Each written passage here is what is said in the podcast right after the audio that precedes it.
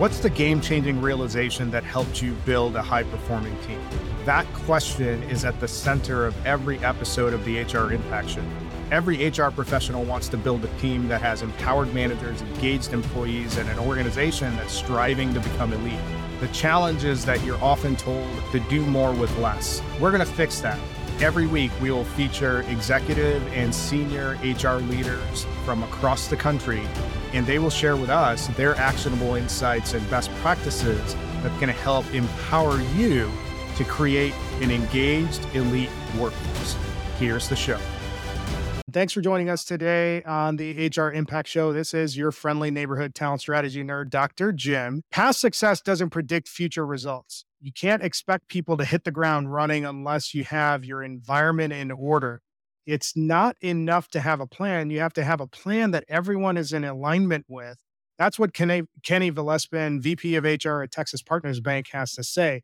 So let me give you a little bit of background on Kenny and his story. One of his core values is to act with integrity and be highly focused on serving people. And that service mentality started all the way back when he was in the Army Signal Corps and achieved the rank of sergeant. He spent another four years after serving in the Army with the active Texas National Guard, overseeing human resources in the U- uh, U.S. Army South. After his military time, he pursued higher education, received his associate's degree in business, then bachelor's degree in professional development from Southwestern Assemblies of God University. He, he later achieved his MBA, and throughout his career, he's had progressively increasing responsibility in the various roles that he's had as an HR professional. He's currently the VP of HR at Texas Partners Bank. Kenny also serves on multiple nonprofit education and professional business boards around the city, not to brag, but he considers himself the voice of his generation when it comes to HR and HR leadership. So, Kenny Vallespin, welcome to the show. Thank you, Dr. Jim. Appreciate you and thank you for having me on the show. I know that yeah. we covered a lot of ground in your bio, but I, I still think there's an opportunity for you to fill in some gaps. So, what I'd like you to do is get the listeners up to speed on things that you feel is important about your background and experience that's going to help inform this conversation. One of the cool things that's happened in my entire HR career is that I don't really know how I ended up in HR, to be honest with you. I was in the military and I was getting out of active duty and I wanted to join this, this group very bad in the Army National Guard. And they said, in order to do so, you have to reclass into what is called a 92 alpha. Really didn't know what that was. Come to find out, when I go to school, it's an HR specialist. And after that, I spent four years active duty there, going to the private sector and start to, to begin my career. As I continued to grow, really got into different aspects of serving on different boards. And as I served on different boards, it really got me to, to thinking about my community a lot more. And so I became the president of one of the nonprofit organizations on the board that is, and I served on a few other boards here in San Antonio. And that's really helped me out, not necessarily in my career, but also just in my philanthropic work, but also bringing what made me successful in my career out there into the real world and able to be boots on the ground for a lot of things that are happening in San Antonio. You've Eh, referenced it several times just in this little bit, and that's this this habit of service and giving back from your military experience, from the nonprofit boards that that you're a part of. Where does that come from? So what drives me actually is my faith. Growing up, I've been really rooted in church and in church. Obviously, we served a lot of the homeless people. We fed those in need. We provided for children during the Christmas season with gifts and just being raised in that kind of culture has really got me into to that heart of servant and also really helping me as a leader, being a servant leader. But going back to, to where did this come from? I was raised by a single mother and my mother, she kept bringing me to all these different things to serve. And I didn't like it at that time. But what I didn't know was it was actually setting a foundation, although I didn't like it at that time, it was setting a foundation of servanthood. And I might have ever really wanted to serve in some of the capacities that my mom drugged me along, serving in the church, serving with the homeless people, serving at the food banks and everything like that. But when I got there, man, after serving and seeing the people's faces light up, it really did something for me. And that's the foundations of what drives me today to serve people. And that's actually where a lot of my my my heart to serve has come from and as well as my servant leadership. That actually leads me to another question that I'm wondering about with such an emphasis in your upbringing and also what you do from a non-professional perspective with that service mindset. How does that show up in how you lead others in the world of work? It's really interesting because in the military, being a sergeant, you have to be a little bit stringent, you know, get the job done. But what my faith really did for me is it laid a foundation for me to really love people, treat people as they want to be treated, but also look at people as somebody with purpose. And that person that's filled with purpose, that has a purpose, is going to do something great. And if you can just pull that out of them, whether they can see it in themselves or they can't see it in themselves, if you can pull that out of them or you can help them grow in their purpose or grow in their strengths. That's something that really drives me, but it all is rooted in my faith and has really helped me to blossom. My faith tells me to love people, so I love people. My faith tells me to serve people, so I serve people. My faith tells me to, to treat other people as I want to be treated. I want to be treated good. I make sure that it exudes in everything that I do and especially as a leader, I'll never ask anybody to do something that I'm not willing to do myself. I really like that last bit that you mentioned where you've never asked anybody to do something that you're not willing to do. That's actually a foundational principle of how I've actually come up as a leader as well. I call myself a player coach where I'm going to lead from the front. I'm not going to just like armchair quarterback and tell you what to do. I'm going to actually probably tell you, ask some questions, and show you and work alongside with you. That's a really good philosophy that of not uh, asking anybody to do something that you're not willing to do. You've been at Texas Partners Bank for almost 10 years. So yeah. I'm going to limit you in your answer to this question. When you think about the 10 years that you've spent in this role, what's the accomplishment that you're most proud of there, there's actually many because we were one of the youngest banks in San Antonio when uh, the Bank of San Antonio first started. And and when we merged, oh, man, everything just blossomed.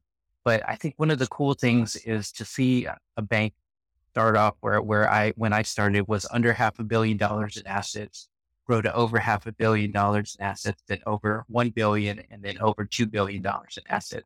What that means from an HR standpoint is growth. So that means people growth. That means growth in training. That means growth in development. That means growth in leadership.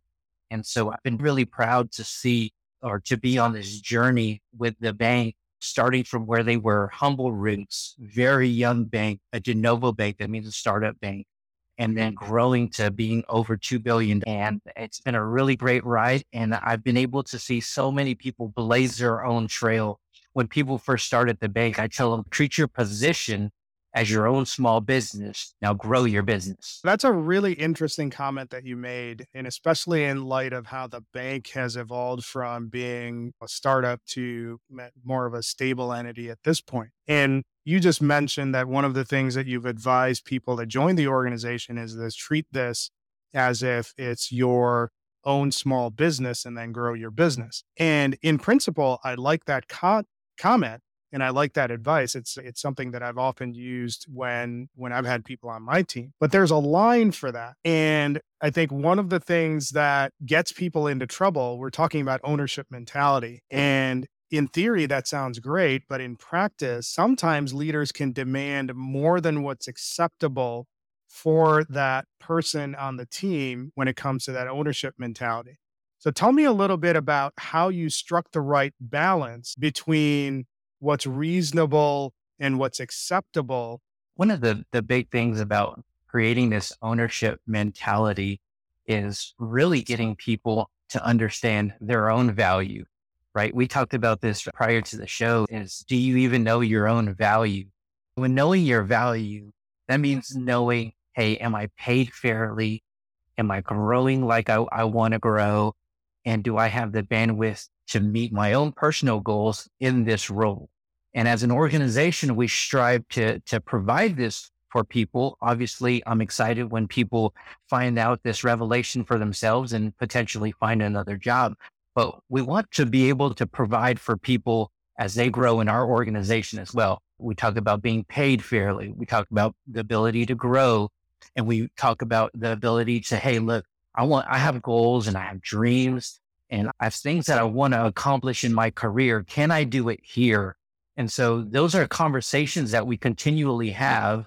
We do, we have a, a quarterly incentive. So we talk on a quarterly basis, but we try to make sure that we talk way more than a quarterly basis because me as your manager, not just manager, but your leader, I want to know that, hey, look, your family's taken care of. You feel like you're growing in your position. And this also is an organization where you feel you can, from a career standpoint, continue to advance and fulfill your goals and dreams uh, that you have set out for yourself as well. The interesting aspect of what you described, if I'm putting that on a bumper sticker, it sounds like you've from a from an organizational culture perspective, put a strong emphasis in uh, development and retention. And you're talking yeah. about that from a growth perspective overall. So when you look at that from a theory perspective, how has that shown up in practical terms in your ability to retain people compared to other organizations that are in the same space as you? Yeah. One of the interesting things about the, the, the, the world in general is my answer probably would have been different if we would have talked pre pandemic. But post pandemic, one of the things that I really see uh, is that you really need to focus on the person more. Everybody says, hey, look, focus on the client. And what I've really come to see from an HR perspective, at least, is if we continue to focus on the employee and make sure that they're having like that Maslow's hierarchy of needs, getting their needs met, they're going to continue to do well. They're going to, continue to thrive. And so one of the things that we uh, really do is we talk about DISC, and I'm not sure if a lot of the, the people out there do DISC, but it's like that personality thing just to see how you're hardwired. Also, we also do EQ, emotional quotient. That's my bread and butter at the bank. I'm Mr. EQ. I teach that class, but that's really important to me because a lot of the studies they talk about it's not IQ or CQ or AQ that, that make you successful. It's really your EQ because that's the thing that your ability is that you have the ability to change and really manage. And I really think those two things coupled with some of the classes that we talked about, productive communication, it's actually called productive conflict, where we change the word conflict to communication, as well as situational awareness, leadership those things have really helped us to get the best out of people. And I think some of those classes, we have real conversations. We talk about being radically candid in those conversations and not shying away from, hey, let's be kind, but let's also make sure that other people know how we feel and we don't shy away from it. But the way that we tell each other that is through psychological safety. We're in a safe environment to have a really strong conversation if we need I think that sets the stage really well for the main part of what we're going to talk about. And I opened the show by mentioning that past success doesn't predict future results, and you can't expect people to hit the ground running unless you have your environment in order. How is that relevant to the game changing realization that you had that really helped you build high performing teams? Yeah, being here for 10 years and also being in HR for a total of 18 years now, obviously I've seen a lot of resumes. I've seen a lot of people come into the organization. I've seen a lot of people leave the organization. I've seen successful people and I've seen a lot of people that were not successful in their roles.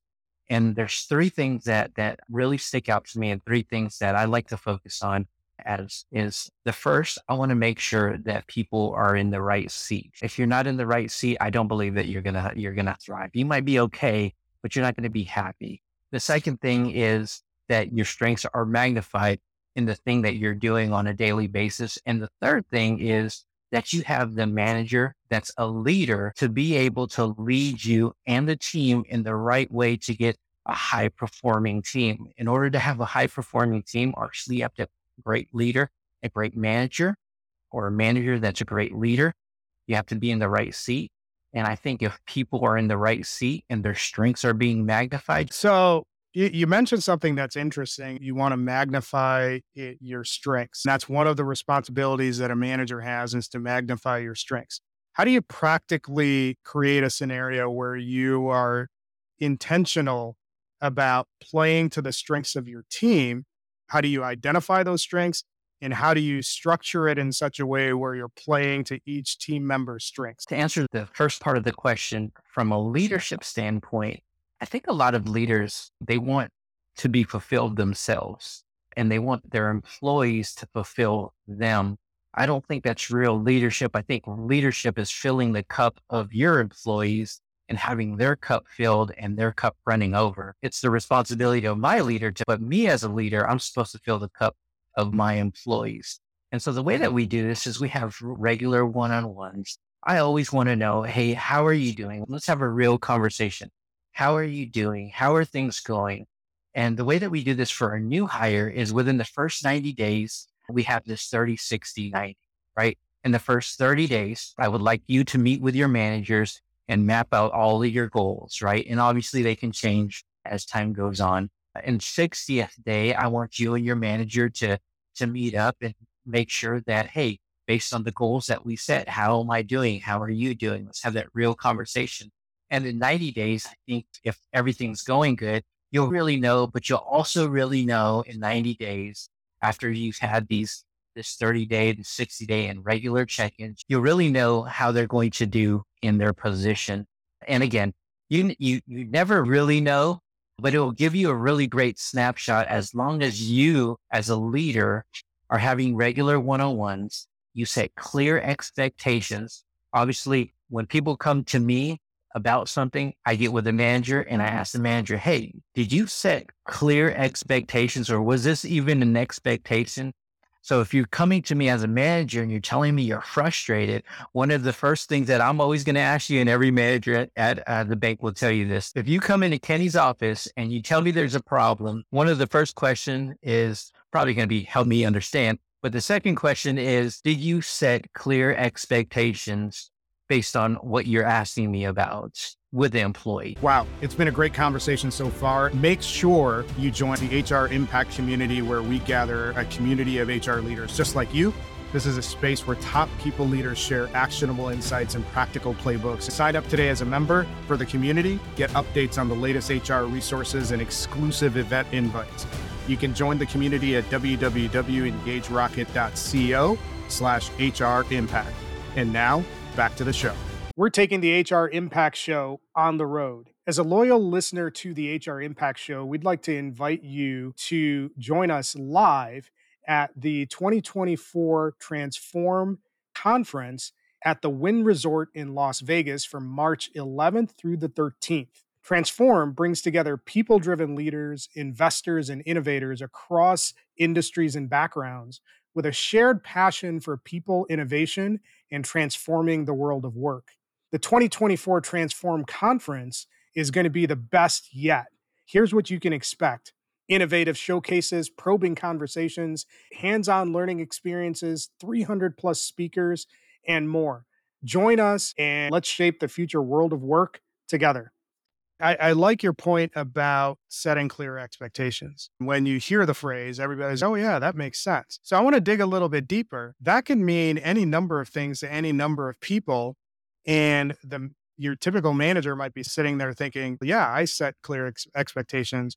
What was the process that you went through as an HR leader to make sure that everybody's on the same page as far as what clear expectations look looks like so that you're practicing the same execution across your entire manager population. When you're talking to people in general, when I'm in all my EQ classes or any of my training classes, I always tell people if they're listening to me the, for the first time, I always tell everyone, tell me that you're uh, a lifelong learner and I'll look at you and I'll say, cool, that's nice. But if you tell me you're a lifelong relearner, you go to another level for me. And how does that uh, relate back to what we were talking about? When we talk about, hey, how do you set that foundation is, hey, are you, how's the training? Let, let's talk about the training. Were they properly trained in what they were supposed to do? If they were, that's good. Now that you have some time with them after time has gone by, now that you're looking at some of the things, are you fine tuning it? Are you letting it go? One of the things that we talked about, and, and I mentioned it a little bit earlier, was being radically candid. So, one of the biggest foundational pieces of our organization is being radically candid with each other. And again, through psychological safety, which all of our managers, they've all been taught how to do this. We've gone through a lot of training on this. If you have a psychologically safe environment, you have a safe environment for feedback, you have a safe environment for communication. I think a lot of communication breaks is because I don't trust you enough to tell you the truth, or I don't trust you enough to tell you really how I feel. But if you have this uh, environment of trust and you build that foundation, now if something's wrong, I get to talk to you about it. You're not going to get hurt. We always talk about, hey, if I give you feedback, walls come up, especially if it's bad feedback, walls come up. But if you really truly have a psychological safe environment and people trust each other in that environment, you really open the door for great communication, great feedback, and people take that feedback and become better if I fail forward and continue to have this growth mindset throughout the entire time. If you can build that from the very beginning, and obviously not everyone's going to really capture this, but those that really do capture this and say, Hey, look, I want to, if I fail, I'm not going to make the same mistake over and over again. I have a growth mindset those people seem to thrive. And those that really don't have that growth mindset or those that can't fail forward, you tend to see them make their own way out the door. I really like a lot of what you said there. And it, it's connecting with me with the exception of one little element. So, everything that you're describing from a psychological safety perspective or radical candor perspective, all of that stuff makes sense. And I can see how that can be executed across an organization. And especially if you're talking about exempt employees, like those sort of conversations in the white collar professional space logically that seems yeah you can have those conversations. How do you create the space to have that level of operational ex- excellence when it comes to transparency honesty candor clarity of communications amongst the hourly population that exists probably within that banking context? There's a different set of criteria that an hourly employee cares about. So how did you bake that into that context as well as your exempt employees? I, I think it goes back. to Are you bought into the mission, vision, and values of the bank or the organization? If you're bought into the mission, vision, and values, and obviously we talked about loyalty before, that's not necessarily something that is really huge anymore, but is that okay? But if you have people that are bought into the mission, vision, and values of the organization. These people want to work hard for you. But I see from the non exempt population, you always have to answer the question, what are you going to do for me? And what have you done for me lately? And when we can answer, what have you done for me? And what have you done for me lately? A non exempt employee is typically the employee that clocks in and clocks out they're typically the employee that is, some of them are the lowest paid employees in the organization. So as a leader, you have a responsibility to paint a really great picture for them. And this picture should show, hey, in this organization, I have the ability to grow by doing X, Y, or Z. And as they start to fulfill X, Y, and Z, they trust you enough to be a leader of your word or a manager of your word to actually grow them into their next position.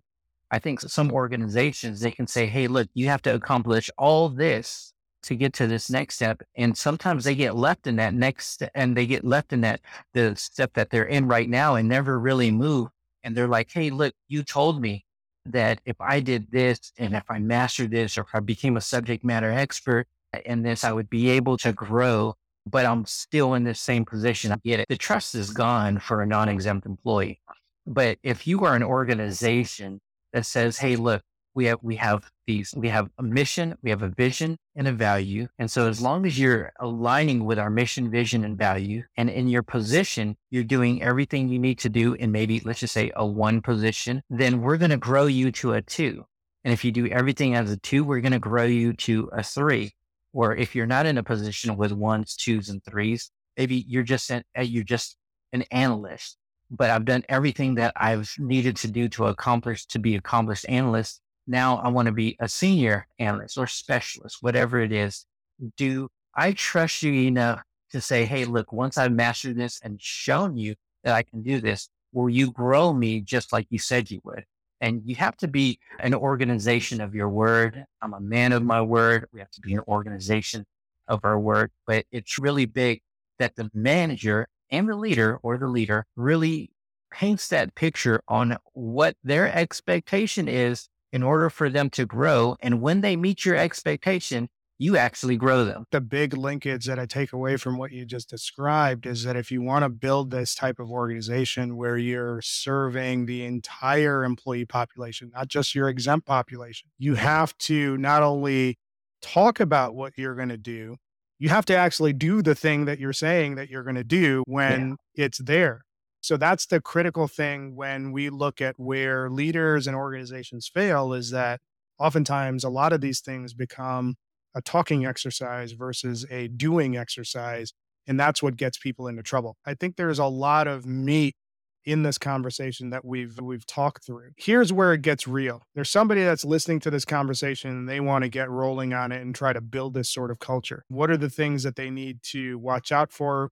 How do they get started? Yeah, I think uh, my biggest advice, because I, I went through it, is when you're talking about growth, growth of the organization, growth of people, sometimes we want to go too fast and sometimes you just got to slow down and say, Hey, look, did I set the right expectations? Do I have all the right, uh, sorry, do I have the right job description for the people? Do they have role clarity in, in that job?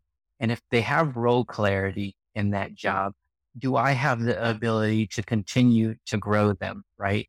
And if I don't, got to figure out how you're going to roll with it. One of the, the big takeaways that, that I, I would like to tell everybody is that you can't everybody in a box. In my EQ training that, that I do, I tell this to leaders and I tell this to employees. Look, we all come from different backgrounds. We call all come from different cultures, religious backgrounds, socio socioeconomic standards or living. Some people grew up in the ghetto. Some people grew up in the affluent area. And what every organization does is it takes all these people with different backgrounds, different cultures, and puts them all in an organization that says, hey, go towards that goal. And when we say that, we also need to understand that you can't put people in a box. There's going to be people that are going to be introverted, people that are going to be extroverted, people that are going to learn in different ways.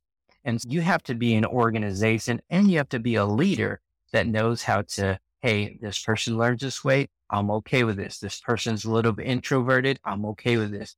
This person's a little bit extroverted. I'm okay with this. But also, like I said, build that psychological, psychologically safe environment for an employee, build trust, build confidence, and have an organization or a department that continues to communicate in the way that is conducive to getting the best work out of people. And the reason why I say it like that is because communication is just not me and you talking, right? It's a, it's a dialogue, two people talking, not a month. And so communication is not just having this dialogue where we're just talking to each, talking to each other with clarity and you understand what I'm saying. And if you don't understand, you have the psychologically safe environment and you trust me enough to tell me what's really on your mind or no, I really didn't get it. If people want to continue this conversation, what's the best way for them to get in touch with you? I think the best way to get in touch with me is through LinkedIn. It's just, it's, you can find me just as my name is spelled Kenny, K E N Y, Valespin,